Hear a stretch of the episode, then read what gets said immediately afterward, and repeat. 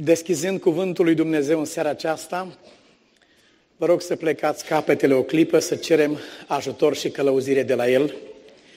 Tată, te invităm să ne conduci în cuvântul Tău și Duhul Tău cel bun și sfânt pe care L-ai făgăduit să ne conducă în tot adevărul în această seară.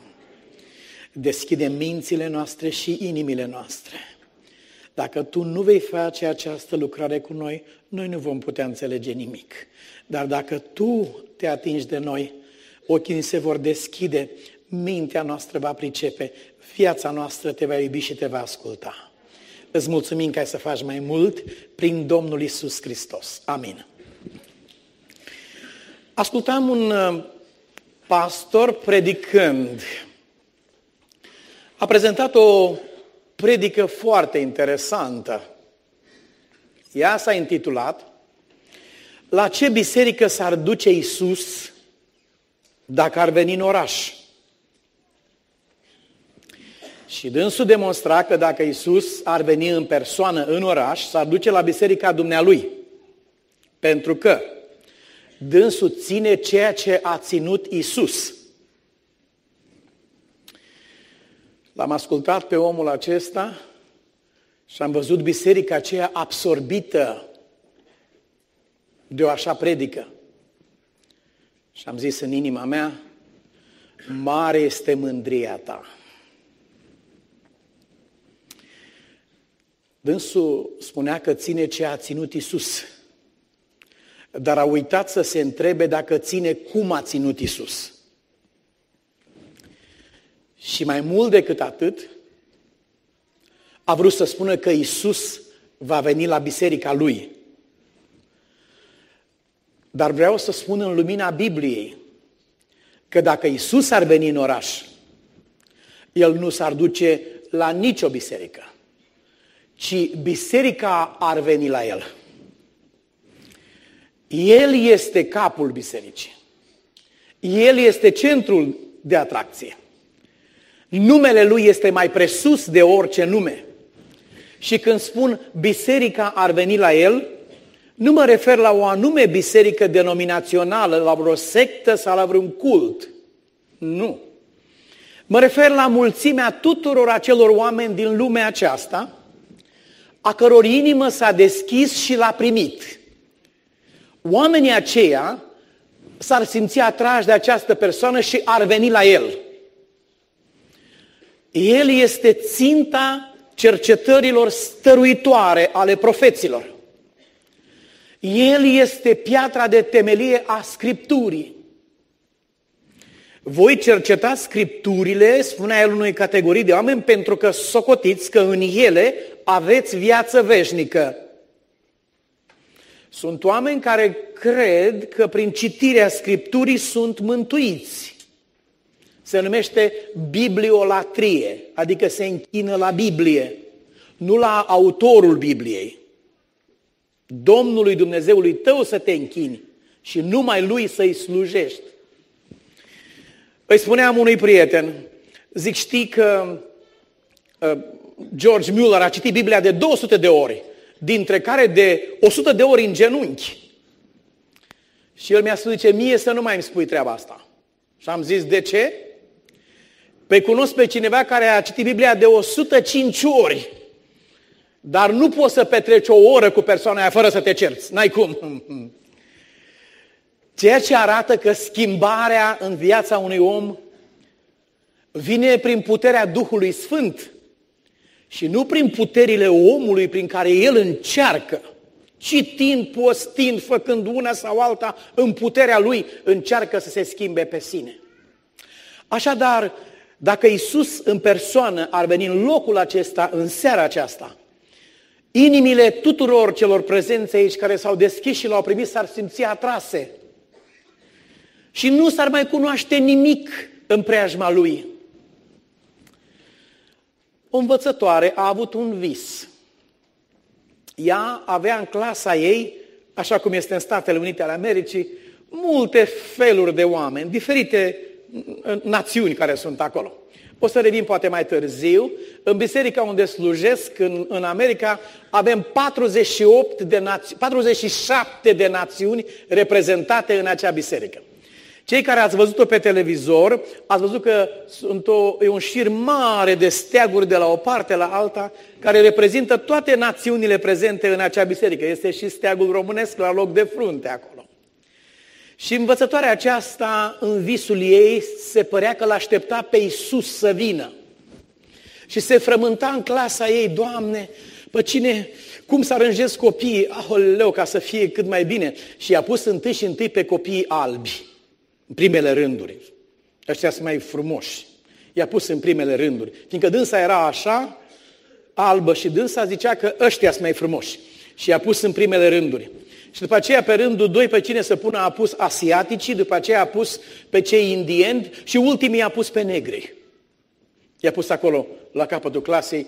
Ei știi, probabil că în mentalitatea dumneai ei uh, părea a nu fi cei care trebuie puși în primul rând. Uitând că un om trebuie respectat datorită aceluia care i-a dat viață și oricine disprețuiește sau discriminează sau nedreptățește pe cineva pe bază de culoare, de rasă, de stare socială. Biblia spune, batjocorește pe ziditorul lui. Vă rog să ascultăm cu atenție acest lucru. Și aștepta frământată. După aceea, nou, a mutat pe asiatici primii. Nu e bine, nu este bine. Totuși, i-a pus pe aceștia să nu fie chiar așa izbitor. I-a pus primii pe asiatici. După aceea, i-a pus pe indieni în locul celorlalți. I-a pus pe acei în locul...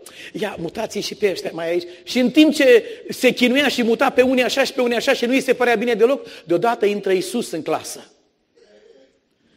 Și în clipa când a intrat în clasă, s-a întâmplat ceva ciudat o lumină incredibilă radia de pe chipul lui și acea lumină se reflecta de pe toate fețele și n-a mai văzut nimeni pe niciun negru, pe niciun alb, ci toți care erau acolo reflectau lumina prezenței Domnului Isus Hristos. Aceasta este Biserica lui Dumnezeu, de pe întreg pământul, de la o margine la alta a cerurilor, cuprinzând pe toți aceia al căror chip reflectă lumina care se revarsă peste noi de la chipul Fiului lui Dumnezeu. Să mergem la în Luca la capitolul 24, suntem la pagina 1024 și după cele ce am văzut aseară, după lecția puternică pe care Mântuitorul nostru a dat-o în ceea ce privește Scriptura, și după ce, așa cum înainte am menționat, a mustrat pe cărturare aceia care citeau Biblia, Biblia și Biblia, dar nu le folosea la nimic, pentru că le-a spus Mântuitorul, voi cerceta Scripturile, socotind că aveți viață veșnică, nu Scriptura dă viață veșnică.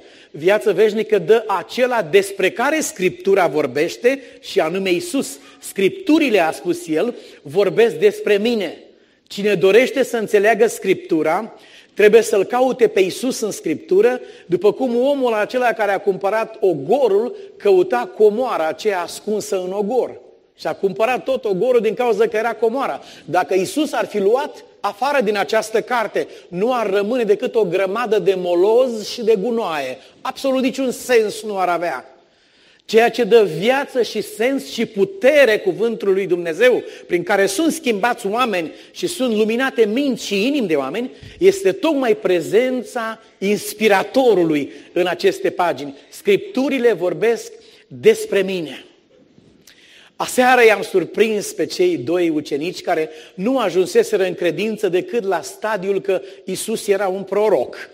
Nu trecuseră mai departe de aici i-am descoperit cum au rămas șocați, uimiți, fără respirație.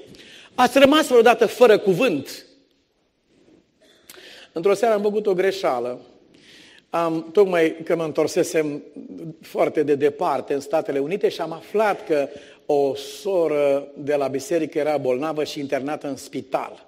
Și pe la 10 noaptea m-am gândit, mă duc până acolo să o văd, să mă rog un moment cu ea. Și nici n-am sunat, nici n-am întrebat pe nimeni, dânsa știa că sunt plecat peste mări și țări și deodată am apărut la ușa ei. E la ușa acolo și am zis, dacă doarme, mă retrag, iar dacă e trează, merg să mă rog cu dânsa. Uh, am crezut că fac un lucru bun, dar așa de șocată a fost când m-a văzut. Așa de șocată, a rămas încremenită fără cuvânt câteva momente, după aceea și-a revenit. Și am întrebat-o, zic, dar ce s-a întâmplat? Păi zice, știi că eu te-am rugat de atâtea ori ca tu să-mi faci mie mormântarea, Acum eu știindu-te pe tine pleca peste mări și țări, când a apărut în fața ușii acolo, am zis, gata, a venit să mă ia acum, s-a terminat. N-a putut vorbi pentru câteva momente. După aceea ne-am prevenit puțin. M-am hotărât să dau telefon acum înainte să mă duc undeva. Vreau să vă spun că în cazul acesta, ucenicii aceia au rămas fără cuvânt, fiindcă au descoperit nu un om care stătea în fața lor, ci și-au dat seama că era însuși Fiul lui Dumnezeu.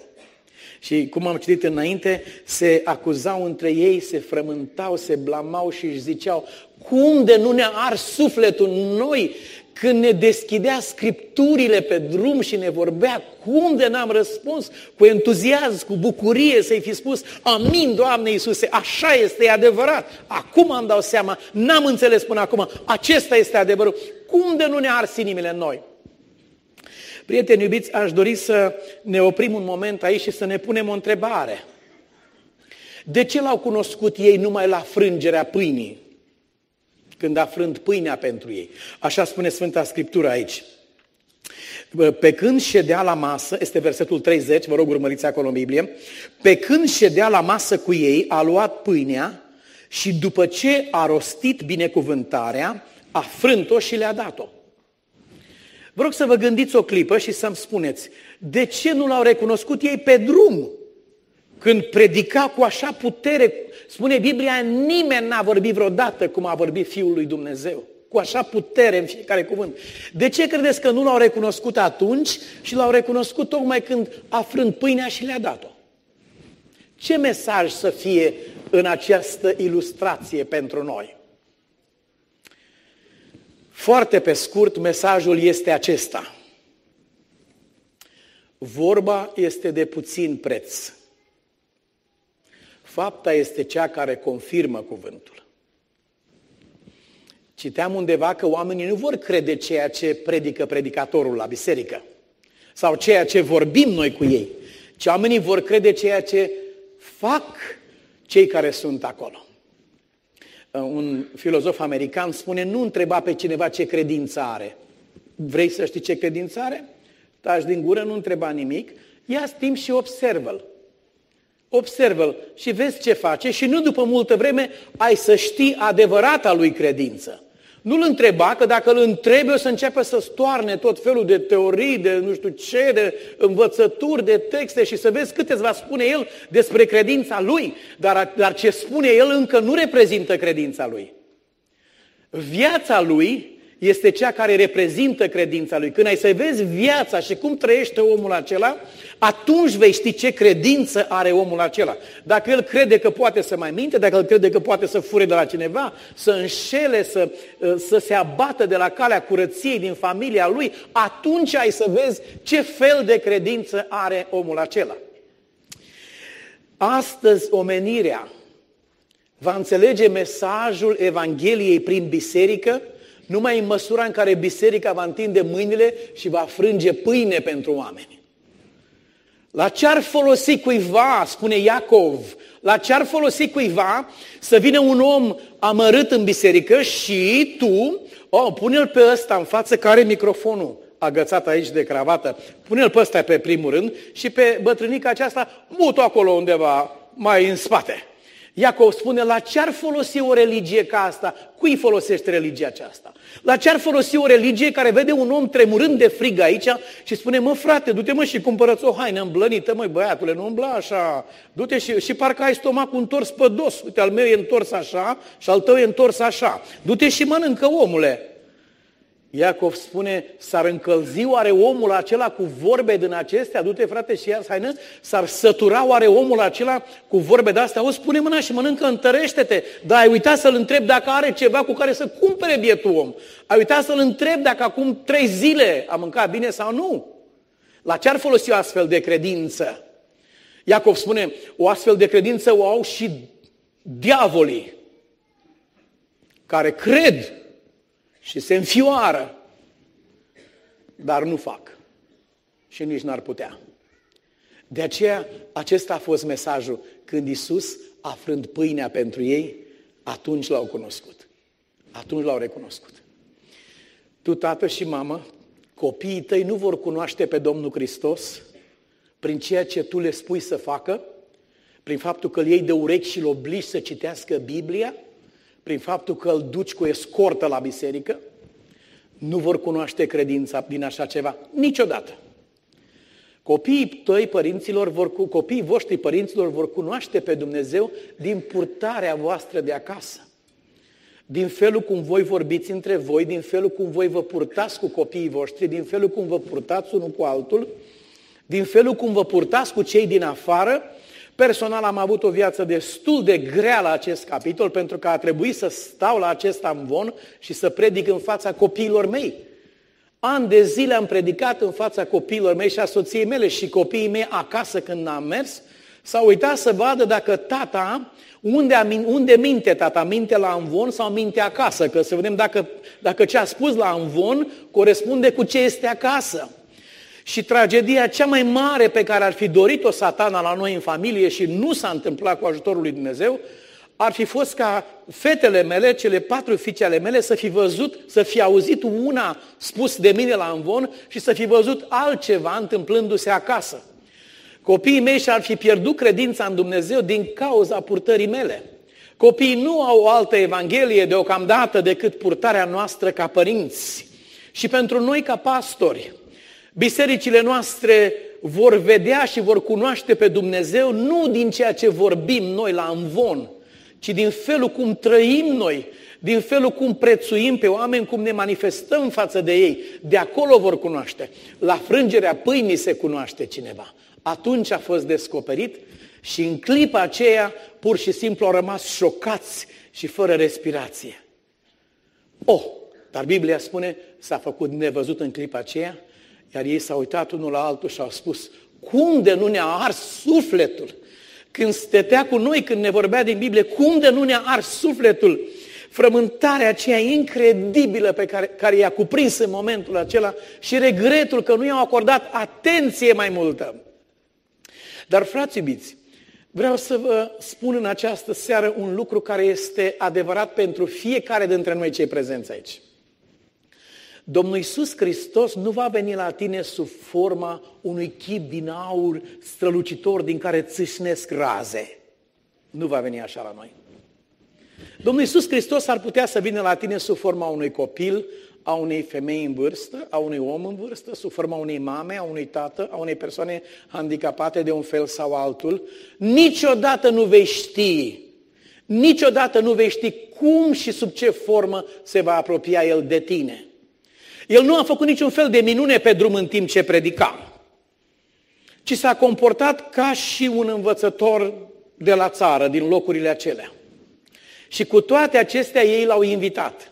Domnul nu vrea ca vreo persoană dintre noi să fie câștigată de El pe baza minunilor, semnelor și puterilor care se desfășoară, care copleșesc, care dezarmează și care literalmente ia prizonier pe un om. Noi suntem prizonieri, dar nu ai puterii și ai strălucirii, ci suntem prizonieri ai iubirii lui Dumnezeu. Aceasta ne-a făcut, într-adevăr, prizonieri ai lui Hristos. Și m-am dat prizonier de bună voie, pentru că n-am găsit și nu voi găsi niciodată pe cineva care să iubească sufletul meu așa cum l-a iubit cel care și-a dat viața pentru mine. El a spus, nu este mai mare dragoste decât să-și dea cineva viața pentru prietenii lui. Și după ce ne-a spus să vă iubiți unii pe alții, le-a zis, voi sunteți prietenii mei dacă faceți ce v-am spus eu, să vă iubiți unii pe alții așa cum v-am iubit eu pe voi. Acolo s-a dat proba credinței. Acum uh, aș vrea să citesc câteva cuvinte pe care le spune Henry Drummond, uh, un teolog scoțian cu mare nume. Nu este dorința lui Dumnezeu ca noi să trăim pe vârful muntelui și de acolo să ne uităm în vale la lume. În America o casă costă mai mult cu 100 de mii dacă are viu, adică dacă, dacă se uită de pe deal la lume, să vadă lumea jos în vale. E frumos să ai o casă care, de unde se vede frumos muntele și valea. Dar dacă ai aceeași atitudine vis-a-vis de societate și de oameni și te uiți de sus la oameni, atunci Apostolul Iacov spune, nu împlinești porunca împărătească, prin care Domnul Iisus Hristos a făcut un unul ca și noi. A intrat între noi, a trăit viața noastră, a dormit unde dormim noi, a mâncat ce mâncăm noi, a umblat cu picioarele pe drumurile pe care am mers noi și în toate lucrurile scrie Scriptura a fost ispitit ca și noi, dar fără păcat. Și scrie el mai departe, ă, izvoarele încep în locurile de sus, dar imediat coboară ca să dea bucurie câmpiilor din vale. Nu rămân acolo în munți de unde izvorăsc, coboară. Acesta este creștinismul. Ne-am adunat în acest loc ca pe un vârf de munte. Dar plecăm de aici jos în valea greutăților, datoriilor, bolilor, suferințelor, problemelor vieții acesteia. Și acesta e planul lui Dumnezeu. Petru spune, hai să facem trei colibi să stăm mereu aici. Și Domnul a spus, nu e cazul. Jos în vale este un băiat demonizat, pentru care ucenicii lui Hristos, care se luptă între ei, care să fie cel mai mare, se roagă degeaba și râde satana de ei. Și copilul nu se vindecă. Și părintele plânge. Trebuie să mergem jos, să învățăm și pe ucenici, să învățăm și pe tatăl băiatului, să câștigăm și băiatul din mâna diavolului. Nu putem rămâne în strălucire aici pe munte. De aceea am fost aici, ca să avem putere să mergem jos în vale. Și a coborât acolo și ați văzut expresia acelui tată, unică expresie, de așa profundă sinceritate. Doamne, dacă poți să faci ceva pentru băiatul meu, te rog să faci ceva. Și Domnul îi spune, tu zici dacă poți? Spui lui Dumnezeu dacă poți. Toate lucrurile sunt cu putință pentru cel ce crede. Și atunci omul spune, Doamne, cred. Cum spune mai departe? Ajută necredinței mele. Aceasta este o rugăciune pe care noi trebuie să o rostim toată viața noastră.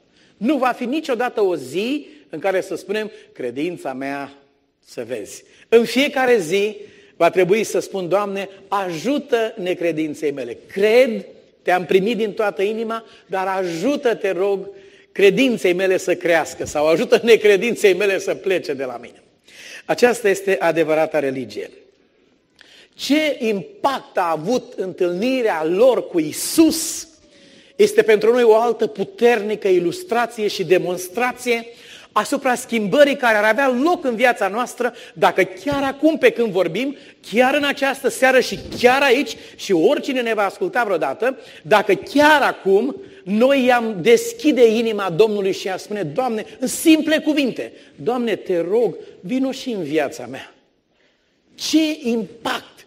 Uitați-vă la oamenii aceștia coborând de la Ierusalim către Emaus, în culmea întristării, suferinței și supărării. Și erau oameni de credință, vreau să spun aceștia. Aceștia nu erau atei, aceștia nu erau oameni lipsiți de credință în Dumnezeu. Erau oameni de credință.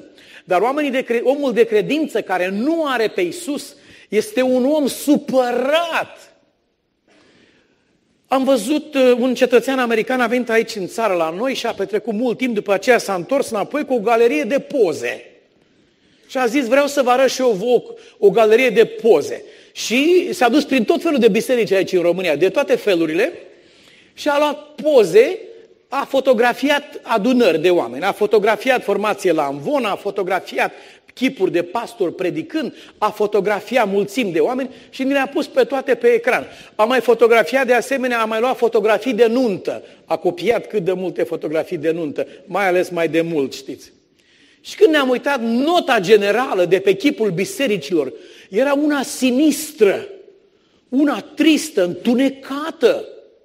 Și dânsul ne întreba, eu nu sunt teolog și nici pastor, explicați-mi și mie expresia feței acestor oameni. Ne-a așezat pe ecran, de ce este așa ceva? Care e nenorocirea vieții acestei? De ce arată fețele acestor oameni așa?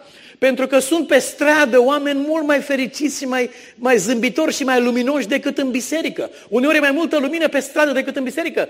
Și explicați-mi și mie. Și am dat și noi tot felul de explicații acolo. Dar cea care a rămas în picioare, explicația care a rămas în picioare, a fost aceasta. Aceștia sunt creștini fără Hristos.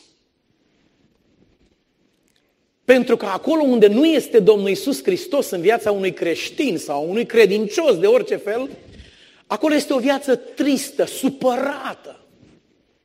Dar îndată ce el este primit, în aceeași măsură trebuie primit de oamenii de credință sau de oamenii care nu au credință de pe stradă. În aceeași măsură avem trebuință de Domnul Isus Hristos. Îndată ce este primit în viața noastră. Îndată ce primim asupra noastră mântuirea care ne-a fost oferită în dar și care a fost dată deopotrivă celor buni și celor răi care au acceptat să vină la Domnul. A spus, du-te și adune pe toți, și buni și răi și cheamă aici fiecare dintre ei. Cel bun, asemenea celui rău, deopotrivă are nevoie de haina mântuirii lui Dumnezeu. Fără această haină care este un dar, la care n-a participat niciodată o mână omenească, nu are niciun fir de țesătură omenească în haina aceasta. Nu există așa ceva. Citeam într-o carte splendidă această expresie. Fără această haină, cel bun și cel rău vor pieri deopotrivă. Nu va fi niciun fel de diferență. Iar cine va fi mântuit și cine este mântuit, pe un singur motiv va fi mântuit, așa cum vom citi în ultima noastră seară de aici, mântuirea este a Dumnezeului nostru. A fost lucrată din veșnicii în Hristos Isus. Pavel spune, ne-a ales în El înainte de întemeierea acestei lumi, iar astăzi nu ai altceva de făcut. Primul pas fără de care nu se poate și nimic altceva nu are valoare, indiferent ce vei vrea să faci. Primul pas este primirea acestei mântuiri în dar. Nu ai cum să faci faptele mântuirii înainte de a fi mântuit. Este imposibil. De aceea acesta e primul pas. Așa asta s-a întâmplat cu acești doi oameni triști, dezolați. Aceștia erau credincioși fără Hristos. Dar acum l-au cunoscut. Biblia spune că au zis unul către altul, nu ne ardea inima noi când vorbea pe drum și ne deschidea scripturile. Sunt frumoase cuvinte, nu? Foarte frumoase. Au valoare? Nu prea. Pot să aibă valoare? Da. În ce condiții pot avea valoare aceste cuvinte? Cum ați spus? mulțumesc frumos de răspuns. Vă mulțumesc frumos de răspuns. Versetul 33. S-au sculat chiar în ceasul acela, s-au întors la Ierusalim și au găsit pe cei 11 și pe cei ce erau cu ei adunați la un loc. Ce folos că spui, Domne, nu ne ardea inima, Domne, ce frumos a fost la biserică acolo, ce frumos a fost la Palatul Culturii în Bacău, extraordinar. Bine, și ce cu asta? Cu ce ți ajută ție dacă a fost frumos, dacă a fost important, dacă a fost cu tare, dacă tu nu te scoli, cum spune Biblia, și să pleci în calea lui Dumnezeu chiar în ceasul acesta. La ce ți ajută ție așa ceva? Biblia spune, de ce îmi ziceți, Doamne, Doamne, și nu faceți ce vă spun eu? De ce ziceți, Doamne, Doamne? Boul își cunoaște estlea, spune în Biblie, și măgarul cunoaște estlea stăpânului său. Dar poporul meu nu mă cunoaște.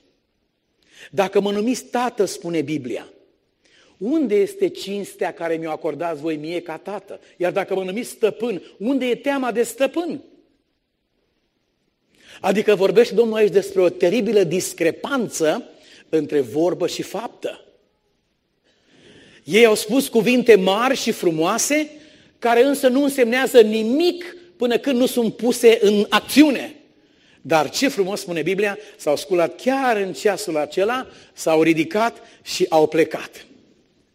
În Romani, în capitolul 1, versetul 16, Sfânta Scriptură spune prin Apostolul Pavel, vă rog să deschideți împreună cu mine, și suntem la pagina 1094, aici Scriptura spune așa, Căci mie nu mi-e rușine de Evanghelia lui Hristos, fiindcă ea este puterea lui Dumnezeu pentru mântuirea fiecăruia care crede. Cine nu o crede, fie creștin, fie necreștin, cine nu o crede această Evanghelie, lui nu este de folos. Evanghelia aceasta nu este o putere pentru salvarea aceluia care nu o crede. Medicamentele au putere în ele, indiferent dacă tu crezi că îți face, te ajută sau nu te ajută. Influențează cu ceva, dar are efect imediat. Și răul la fel. Cine bea alcool și dacă va crede și dacă nu va crede, tot își, își va îmbăta creierul sărmanul om și va lua decizii stricate sub influența aceea. Indiferent dacă tu crezi sau nu crezi acest lucru.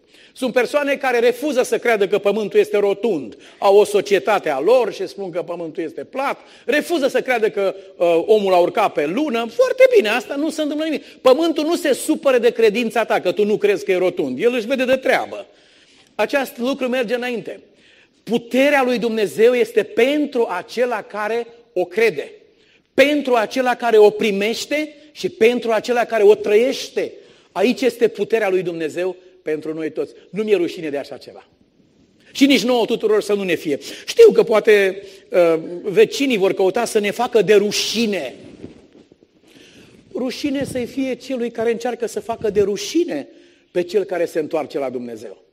Rușine să-i fie celui care nu se întoarce la Dumnezeu. Să-i fie lui rușine de celălalt care se întoarce la Dumnezeu. Dar nu ție. Ție să nu-ți fie rușine. Într-o comună o, o doamnă uh, analfabetă, dânsa nu știa să, să scrie, să citească. Dar uh, avea urechi și avea ochi. Și știți că de multe ori oamenii aceștia citesc mai bine decât alții. Și a participat și dânsa la o evangelizare asemănătoare cu aceasta și a luat hotărârea. A spus, de astăzi, Domnul va fi Dumnezeu meu. De azi mi-am predat viața, vreau să mă scrieți în listă acolo, doresc să mă botez. Numai când ajunge în centrul satului, păstorul ei sufletesc se găsea acolo cu foarte multă lume și imediat cum a văzut-o, a și agățat-o. Și a spus, Maria, este adevărat că te-ai dus la ăia acolo? Da. M-am dus acolo. Fii atentă. Dacă te prind că te botezi, nu te mai spovedezi, nu te mai împărtășesc și nu te mai îngrop. La care Maria îi spune, părinte, nu-i nicio problemă că poate te îngrop eu pe dumneata, în cazul că dumneata nu mai vrei să mă îngrop pe mine. Asta nu va fi o problemă de greu de rezolvat. Însemnează că o să fie invers. Mata pleci primul și eu după matale, când o vrea Dumnezeu. Eu ți ajut, a zis femeia dumneata, chiar dacă dumneata nu vrei să-mi ajuți mie. Stimați prieteni, puterea Evangheliei de a mântui un om este în primul rând o putere eliberatoare. Credința creștină a fost și este o mișcare de eliberare. Și eliberare nu înseamnă să plec din sclavia lumii în sclavia bisericii, niciodată, ci să plec din sclavia lumii și a păcatului în libertatea sfinților în Hristos Iisus. Aceasta este Evanghelia. Cred că toată lumea care este aici a auzit de formația aceasta celebră Beatles. Oamenii aceștia au cucerit planeta Pământ, au stat la baza multor revoluții în lumea întreagă, pe unde au călcat, au, au literalmente, au tulburat ordinea publică, în unele sensuri bine folosită, în altele rău folosită. Dar așa cum se întâmplă cu un om, căruia îi crește talentul sau averea sau puterea sau faima, au fost și ei mușcați de mândrie. Și ținta unde vrea să-l ducă diavolul pe un om prin mândrie este aceea de a se compara și de a se măsura cu Dumnezeu și după aceea de a se considera pe sine Dumnezeu. Unde vedeți o astfel de expresie despre un om căruia îi se spune că este Dumnezeu sau se dă drept Dumnezeu, nu uitați, este opera satanei acolo, indiferent ce fel de insemne poartă persoana aceea. Este opera diavolului acolo. Și tinerii aceștia cu muzica lor, la un moment dat, unul dintre ei în special, a început să se considere un fel de Dumnezeu și nu după mult timp a afirmat în public că este mai mare decât Hristos Iisus. Pentru că Hristos Iisus nu este atât de cunoscut cum sunt ei de cunoscuți. Aceasta a provocat, uh, cel puțin în Statele Unite, o revoltă ce n-ați văzut niciodată. Milioane de discuri ale lor au fost călcate în picioare. au fost aruncate la gunoi. A fost, lumea a respins cu silă și cu scârbă așa ceva și aș dori ca aceasta să fie o lecție pentru lume. Oriunde cineva se dă drept Dumnezeu, omul acela trebuie privit din această perspectivă. A doua Tesaloniceni spune că aceasta este opera satanei, ca o ființă ca aceasta să se dea drept Dumnezeu. Dar am aflat cu plăcută surprindere. Acel care a spus cuvintele acestea, într-o paranteză vreau să spun, a, și a murit tragic. Nu la mult timp după ce a spus cuvintele acestea. Dar un altul din formația aceea, recent, a avut o experiență incredibilă. Ringo Starr se numește el. Unul dintre cei de acolo. Ringo Starr. Din anii 60, el și-a căutat locul în lume. Și nu și-a găsit locul. A încercat și religii din acestea orientale și Hare Krishna și meditație transcendentală și nu știu mai ce alte lucruri. A încercat tot felul de lucruri în speranța că va găsi liniștea sufletului. În speranța că va găsi bucuria. Nu, nu se poate așa ceva. Cartea Eclesiastului ne spune cine se poate bucura fără Dumnezeu. Nu există așa ceva. Și iată-l acum la aproape 70 de ani, acest fiu al lui Dumnezeu, rătăcit în lumea lui, despre care Dumnezeu a scris în cartea sa lucruri bune și frumoase, planuri mari și minunate, iată-l pe acesta după ce a ocolit prin pustiul lumii, venind înapoi la Dumnezeu. Și uitați ce frumos scrie el. Zice, ă, pentru mine Dumnezeu este prezent în viața mea. Nu mă ascund, nu ascund acest lucru. Gândesc că ă, toate căutările mele au început deja din anii 1960. Am alunecat de pe cale, spune el, pentru mulți ani, dar acum am găsit drumul înapoi, mulțumesc lui Dumnezeu. Și cu ocazia aceasta a compus un album muzical care se intitulează Oh My Lord, O Domnul meu, închinat de această dată nu măririi proprii, înfării și înălțării omului, ci măririi lui Dumnezeu. De aceea a spus Pavel, nu mi este rușine. Acesta este impactul Evangheliei. Acum omul este fericit, e liniștit, acum trăiește cu adevărat din plin, cum a promis Domnul. Am venit ca oile să aibă viață și să aibă din belșug. Și cred că ați auzit cu toții de marele om de știință Blaise Pascal.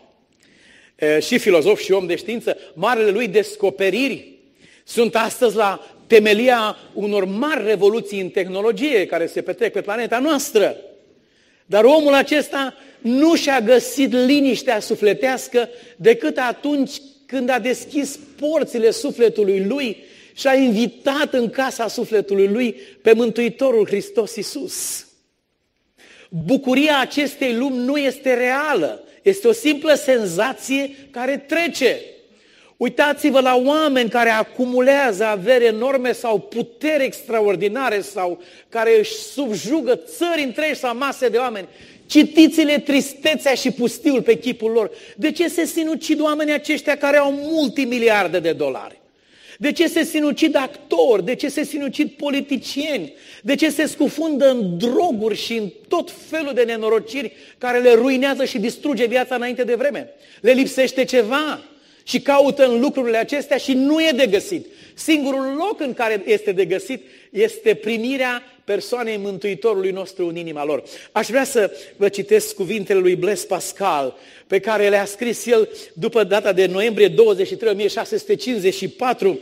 A fost într-o seară de luni în care el, pentru prima dată, și-a deschis mintea și inima prezenței lui Dumnezeu. Acest om care avea toate secretele științei în mâna lui, dar nu avea secretul mântuirii.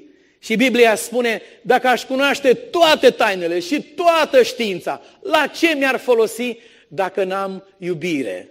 Și cine poate să-mi spună ce este iubirea? Iubirea este o persoană. Biblia spune Dumnezeu este iubire. Mulțumesc foarte mult. Iubirea este o persoană. Chiar dacă aș cunoaște toate tainele și toată știința, și mai departe spune despre alții, și dacă aș avea toată credința încât să mut munții când mă rog și cei cu asta, dar n-aș avea dragostea, adică persoana Domnului, la ce mi-ar folosi aceste lucruri? La nimic, uitați-vă la tristețea lor. Haideți să-l, să vedem pe omul acesta, Pascal, în, în noaptea de, de luni, 23 noiembrie 1654. A simțit realitatea prezenței lui Isus cu așa intensitate încât scrie Dumnezeul lui Abraham, Dumnezeul lui Isaac, Dumnezeul lui Iacob. Nu al filozofilor sau al oamenilor de știință. Siguranță, spune el. Siguranță. Simțăminte de bucurie și pace. Dumnezeu al lui Isus Hristos. Sunt convins că după fiecare descoperire științifică a fost o erupție de succes și de, de bucurie și de plăcere, dar a trecut foarte repede. Aceea nu rămâne mult. Pe când bucuria aceasta n-a mai trecut niciodată. Așa ceva se întâmplă cu un om și cu fiecare dintre noi în seara aceasta. Dacă într-adevăr vom refuza să plecăm din locul acesta, înainte ca să fie invitat pe Domnul în viața noastră.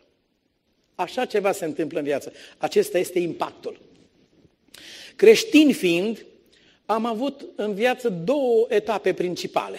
Unul când am cunoscut credința și când am, la vârsta de 17 ani, am cunoscut pe Domnul.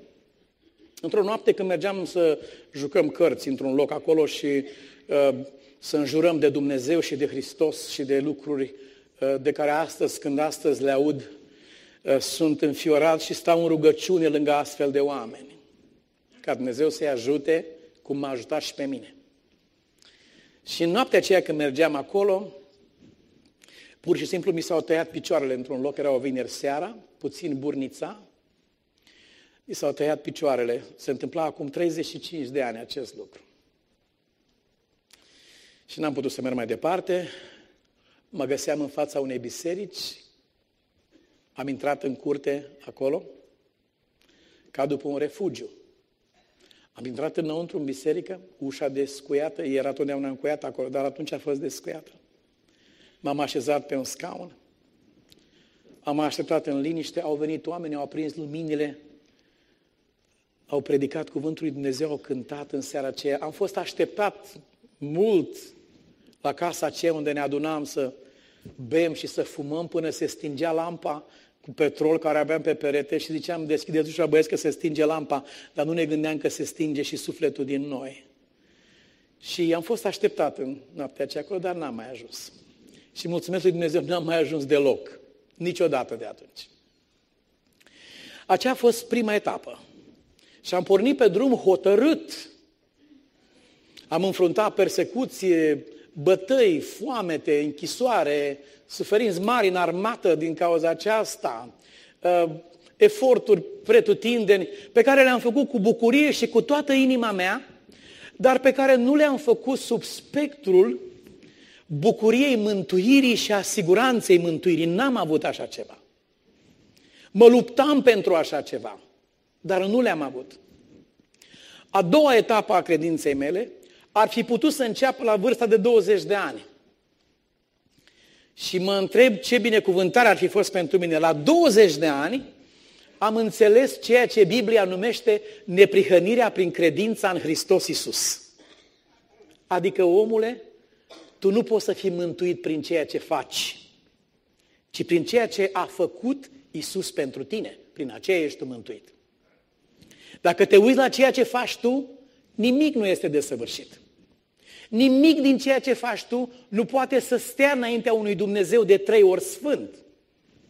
Dar dacă te uiți la faptele lui Isus pe care le-a făcut pentru tine, nu poți să ai niciun fel de îndoială că mântuirea ta este sigură, jertfa lui a fost primită. Stai înaintea lui Dumnezeu în siguranță sufletească și aduci cu bucurie roadele mântuirii. Dar ai căpătat asigurarea aceasta bazat nu pe tine, ci bazat pe El. La vârsta de 20 de ani am înțeles acest lucru împreună cu un prieten al meu, Nouraș Duțu. Am trăit o bucurie extraordinară câteva zile, vreo trei zile sau vreo cinci zile. Dar după aceea ne-a fost frică și n-am mers mai departe, ne-am refugiat înapoi în starea noastră dinainte. Și au trecut iarăși mulți ani până când lumina a strălucit a doua oară în viața mea și îi mulțumesc lui Dumnezeu că am putut să o primesc. Iar astăzi stau înaintea dumneavoastră ca un om care mă consider parte din planul lui Dumnezeu așa cum ești și tu, care mă consider mântuit prin sângele care a fost vărsat pentru mine, care consider păcatele mele iertate de către Cel care și-a dat viața pentru mine și care locuiesc deja în nădejde în locurile cerești în Hristos Iisus, deși suntem împreună aici la Bacău în această seară. Aceasta a fost a doua parte a vieții mele. Aș dori să citim împreună în capitolul 4 din Epistola către Galateni. Vă rog să deschideți cu grabă. Aș dori să nu stăm prea mult, dar mi-e frică și să încheiem prea devreme. Capitolul 4 din Epistola către Galateni și de aici versetul 15. Apostolul Pavel se adresează unei comunități creștine din Galatia. Biserica aceasta a primit credința în mântuirea prin Hristos Isus. Aceasta i-a fost predicată. A primit adevărul acesta cu toată inima. Uh, suntem la pagina 1142. Și de la capitolul 4 vă rog să urmăriți versetul 15. Și oamenii aceștia, după ce au primit această nădejde extraordinară și au fost cuprinși de această bucurie a mântuirii, de siguranța mântuirii în Hristos Isus, care pluteau ca pe aripile vântului în așteptarea venirii Domnului Isus Hristos, deodată au fost vizitați de niște oameni care le-au spus, ho, ho, ho, stați mai încet. Așa cum mi s-a spus recent unei prietene a noastră de la Viena. Dânsa a spus, n-am putut dormi de bucurie, Doamne, când am înțeles că mântuirea mea a fost lucrată acolo pe cruce și îmi este oferită în dar astăzi. N-am putut dormi de bucurie. A trebuit să trăiesc atâția ani în viață să ajung să înțeleg acest adevăr. A doua zi s-a întâlnit cu cineva care i-a văzut fața și a zis, ce cu tine? Și a spus, uite, am descoperit acest lucru extraordinar. Am aflat în Scriptură siguranța mântuirii. Deja în Domnul Hristos suntem în locurile cerești. Și persoana cealaltă s-a uitat rece și distant, fii atentă mai încet cu așa ceva. Îți dau eu un citat, îți dau eu niște texte să vezi ce scrie undeva. Și femeia aceea zi zice, a încercat să-mi distrugă și să-mi ruineze bucuria, dar nu s-a putut. Sufletul meu este mulțumitor lui Dumnezeu pentru jertfa lui Isus. Nimeni nu mă va întoarce înapoi vreodată de la aceasta. Dar același lucru s-a întâmplat cu o biserică întreagă în Galatia. Au venit unii și le-au spus, oh, oh, oh, stați mai încet cu mântuirea prin Hristos. Trebuie să vă tăiați împrejur, trebuie să faceți cu tare, să faceți nu știu câte trebuie, dacă vreți să fiți mântuiți, dacă nu faceți toate acestea. Nu, noi am înțeles că întâi suntem mântuiți prin Hristos și apoi cu bucurie facem toate aceste lucruri ca roade ale mântuirii. Nu, no, nu, no, nu, no, nu. Întâi să faceți astea și dacă o vrea Dumnezeu să trăiți toată viața într-un fel de iad, de nesiguranță, oi fi, noi fi și după aia să vedem la urmă ce o să fie. Nu, Biblia spune, chiar acum îți este oferit darul acesta. Și galatenii s-au întors înapoi. S-au întors înapoi biserica aceasta și au urmat pe învățătorii aceștia nespus de aleși, care le arătau ce să facă pentru a fi mântuiți și nu le arătau ce a făcut Dumnezeu pentru ei ca să fie mântuiți. Și atunci Pavel vine și găsește o biserică extrem de supărată, așa cum am menționat la început. Deodată a devenit tristă, sinistră, a pierit din mijlocul lor lumina, căldura și bucuria. Totul s-a dus. Ascultați ce întreabă el în versetul 15. Unde este dar fericirea voastră? Unde este fericirea voastră? Dacă mântuirea se capătă prin fapte din astea despre care ați spus voi, că să faci așa, să dai atâtea alea, să iei atâtea alea, să te duci nu știu cum, dacă se capătă pe așa ceva mântuirea, de ce nu sunteți mai fericiți acum? Să vă găsesc mai bine. Unde e fericirea voastră? S-a dus. Din potrivă, în mijlocul bisericii acelea au început să se muște unii pe alții, să se mănânce unii pe alții, să se urască unii pe alții, pentru că nu mai era prezența aceea mântuitoare în mijlocul lor. Și dați, vă rog, o pagină înapoi, sau mai degrabă două pagini la 1139 și de aici să citim versetele din capitolul 1, versetele 8 și 9. Ascultați, Evanghelia Domnului nostru Isus Hristos este exclusivă. Adică, Nu vă lăsați înșelați de cuvinte ca acestea. E, sunt mai multe căi pe care poate să fie mântuit cineva. Unul o ia pe acolo, unul o ia pe acolo, fiecare pe unde poate. Nu. Scriptura spune că este o singură cale. Care este calea? Eu sunt calea. Nu spune eu sunt căile. Eu sunt calea. Una singură. Oh, sunt mai multe adevăruri. Nu. No. Adevărul este o persoană. Eu sunt adevărul. Eu sunt viața. Cine are pe Fiul are viața. Cine n-are pe Fiul n-are, așa scrie. Cine crede în mine nu mai vine la judecată, ci a trecut din moarte la viață. Nu te mai poate speria nimeni nici cu limbă, nici cu purgatoriu, nici cu iadul, nici cu slujbele, nici cu neslujbele. Nu, pentru că tu nu mai ai treabă cu așa ceva, le lași proprietarilor pe acestea. Tu ai trecut din moarte la viață în Hristos Iisus. Așa spune Scriptura. Nu mai vine la judecată. Ce mai puteam să fac, zice Domnul, și n-am făcut? Mai mult de atât. E o cântare frumoasă, zice, mai mult de atât, ce mai vrei? Și el scrie aici mai departe, dar chiar dacă noi înșine sau vreun înger din cer ar veni să vă propovăduiască o evanghelie deosebită de aceea pe care v-am propovăduit-o noi, să fie anatema, adică dat pe mâna satanei. Evanghelia este exclusivă. Nu există variante. Cine nu are pe Mântuitorul și cine nu a primit mântuirea aceasta pe care o dă Mântuitorul, nu poate să găsească mântuirea în nicio altă parte. Pentru că n-a mai fost dat un alt nume în care să putem să fim mântuiți. Și pentru că nu mai există o altă jertfă pentru păcat în afară de marea jertfă a Domnului nostru Isus Hristos. Indiferent câte mii de milioane de slujbe ar face cineva, nu vor putea să îi spășească nici măcar un singur păcat, cel mai mic, nici măcar pe acela.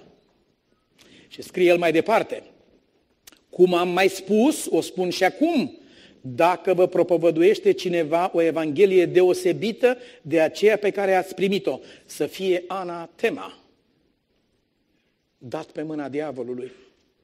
Dar ați observat câtă cinste dumnezeiască este în pasajul ăsta. Apostolul nu spune acolo, nu fiindcă vă spunem noi, așa e ca noi, e ca biserica noastră, este ca uh, uh, uh, parohia noastră, este... Nu aceasta e problema. Nu. El spune, Evanghelia este totul. Chiar noi, spune el, noi dacă ne întoarcem înapoi și vă spunem, nu fraților, ca să fiți mântuiți, trebuie să mai plătiți și voi niște de-astea, să mai dați nu știu ce, să mai faceți cu tare. Noi înșine, spune Pavel, dacă venim înapoi și vă spunem aceste lucruri, vom fi anatema. Se include aici. Vă rog să vă întoarceți înapoi la versetul 8. Uitați-vă cu mare atenție. Chiar dacă noi înșine sau un înger din cer ar veni să vă propovăduiască o evanghelie deosebită de aceea pe care ați primit-o. Uh, să fie anatema sau inclus în rândul acestor oameni. Acesta este secretul bucuriei acelor ucenici care s-au sculat în ceasul acela și care au plecat pe jos înapoi mult mai repede, sunt convins, decât au venit acasă, ca să ducă vestea cea bună, vestea cea mare. Cum ar putea să doarmă cineva? Cum să poți să mergi acasă în seara aceasta? Cum să poți să te întâlnești cu prieteni, cu oameni și să nu le spui dacă într-adevăr sufletul tău a primit această mântuire? Cum să taci din gură când știi leacul morții pentru omul de lângă tine? Cum să nu spese dacă cel din casa ta e străin de Dumnezeu și nu știe că păcatele i-au fost iertate? Spuneți-i omului acela a căzut beat în șanț, omule, am o veste pentru tine, tu știi că păcatele ți-au fost iertate, vrei să primești acest adevăr, să vezi ce se întâmplă cu tine dacă vei primi lucrul acesta. Prieteni, eram într-un tren și la un moment dat, în timpul discuției cu pasagerii din compartimentul acela, ca unul care nu puteam să tac, nu puteam să nu împart și cu ei bucuria aceasta. Oameni buni, aveți și voi bucuria aceasta? Ce bucurie, domne! Care e situația? Uite, domne, ce veste bună! Domne, s-a dat decret Capitolul 5 din Romani spune că printr-un singur decret al lui Dumnezeu a fost decretată iertarea păcatelor. Nu prin slujba nimănui, nu prin faptul că plătești tu ceva, nu. Printr-o singură hotărâre de iertare, spune Biblia. Dumnezeu a iertat păcatul omenirii și oricine vrea să primească această hotărâre a lui Dumnezeu, pe baza acestei hotărâri are păcatele iertate.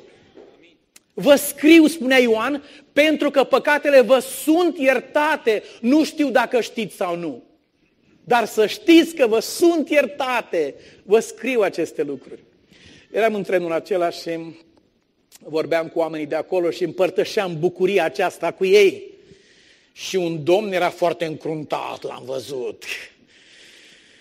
Am zis, Doamne, descruntă-i fruntea și bietul omul ăsta, săracul. E așa de supărat și de amărât. E așa de sărac. E așa de înghețat. Deși e doctor mare, are mulți bani, dar sufletul este sărac și pe moarte. Și omul meu nu mai rezistă și spune, da, asta nu-mi place de, de voi, sectanții ăștia. Da, nu-mi place de voi. De ce? Dom'le, eu sunt doctor, dar eu văd de treaba mea la mine acolo la spital. Bine faceți, să nu cumva să vă vedeți de treaba altuia. Zic că și eu tot așa îmi văd de treaba mea acum, eu nu fac altceva. Treaba mea este să vă spun aceste lucruri. Dar de ce nu ții pentru dumneata, domnule? Dar dumneavoastră, domnul doctor, de moment ce știți să operați, de ce nu țineți pentru dumneavoastră treaba asta? Ce nevoie aveți? Țineți pentru dumneavoastră. Dar zi mai mult decât atât vreau să vă întreb ceva. Dacă dumneavoastră ați descoperi leacul contra cancerului, vreau să-mi spuneți, ați putea dormi liniștit pe pernă când știți că milioane de oameni mor în lume fără să aibă leacul acesta. Și dumneavoastră vi l-a încredințat Dumnezeu. Și printr-o singură aplicare a acestui tratament ați scăpa oameni de la moarte. Ați putea dormi liniștit, domnul doctor. N-aș dormi, domnule, liniștit, n-aș dormi. Auzi, ce carte e aia care o ai dumneata în mână acolo? Păi zic o carte care, poți să-mi dai și mi Da, domnule, cu plăcere, i-am dat cartea. Când mergem la biserică săptămâna viitoare, două asistente de la biserică vorbeau între ele. Dar știți cum zice Biblia, te aduce Dumnezeu la locul potrivit ca să auzi. Nu, mie nu-mi place să trag cu urechea. Dacă i-a scăpat cuiva în jurătură, eu tocmai mă uitam în altă parte în timpul ăla. Nu bag nasul în treburile altor oameni. Dacă văd că te faci că nu mă vezi, și eu mă fac că nu te văd, ca să-ți fac bucurie, să te bucuri că ai scăpat nevăzut. Deși te-am văzut, dar nu e nicio problemă. Și am trecut pe lângă aceste doamne. Și ce vorbeau între ele? Dragă, ce o fi cu șeful nostru? Crezi, zici că a nebunit.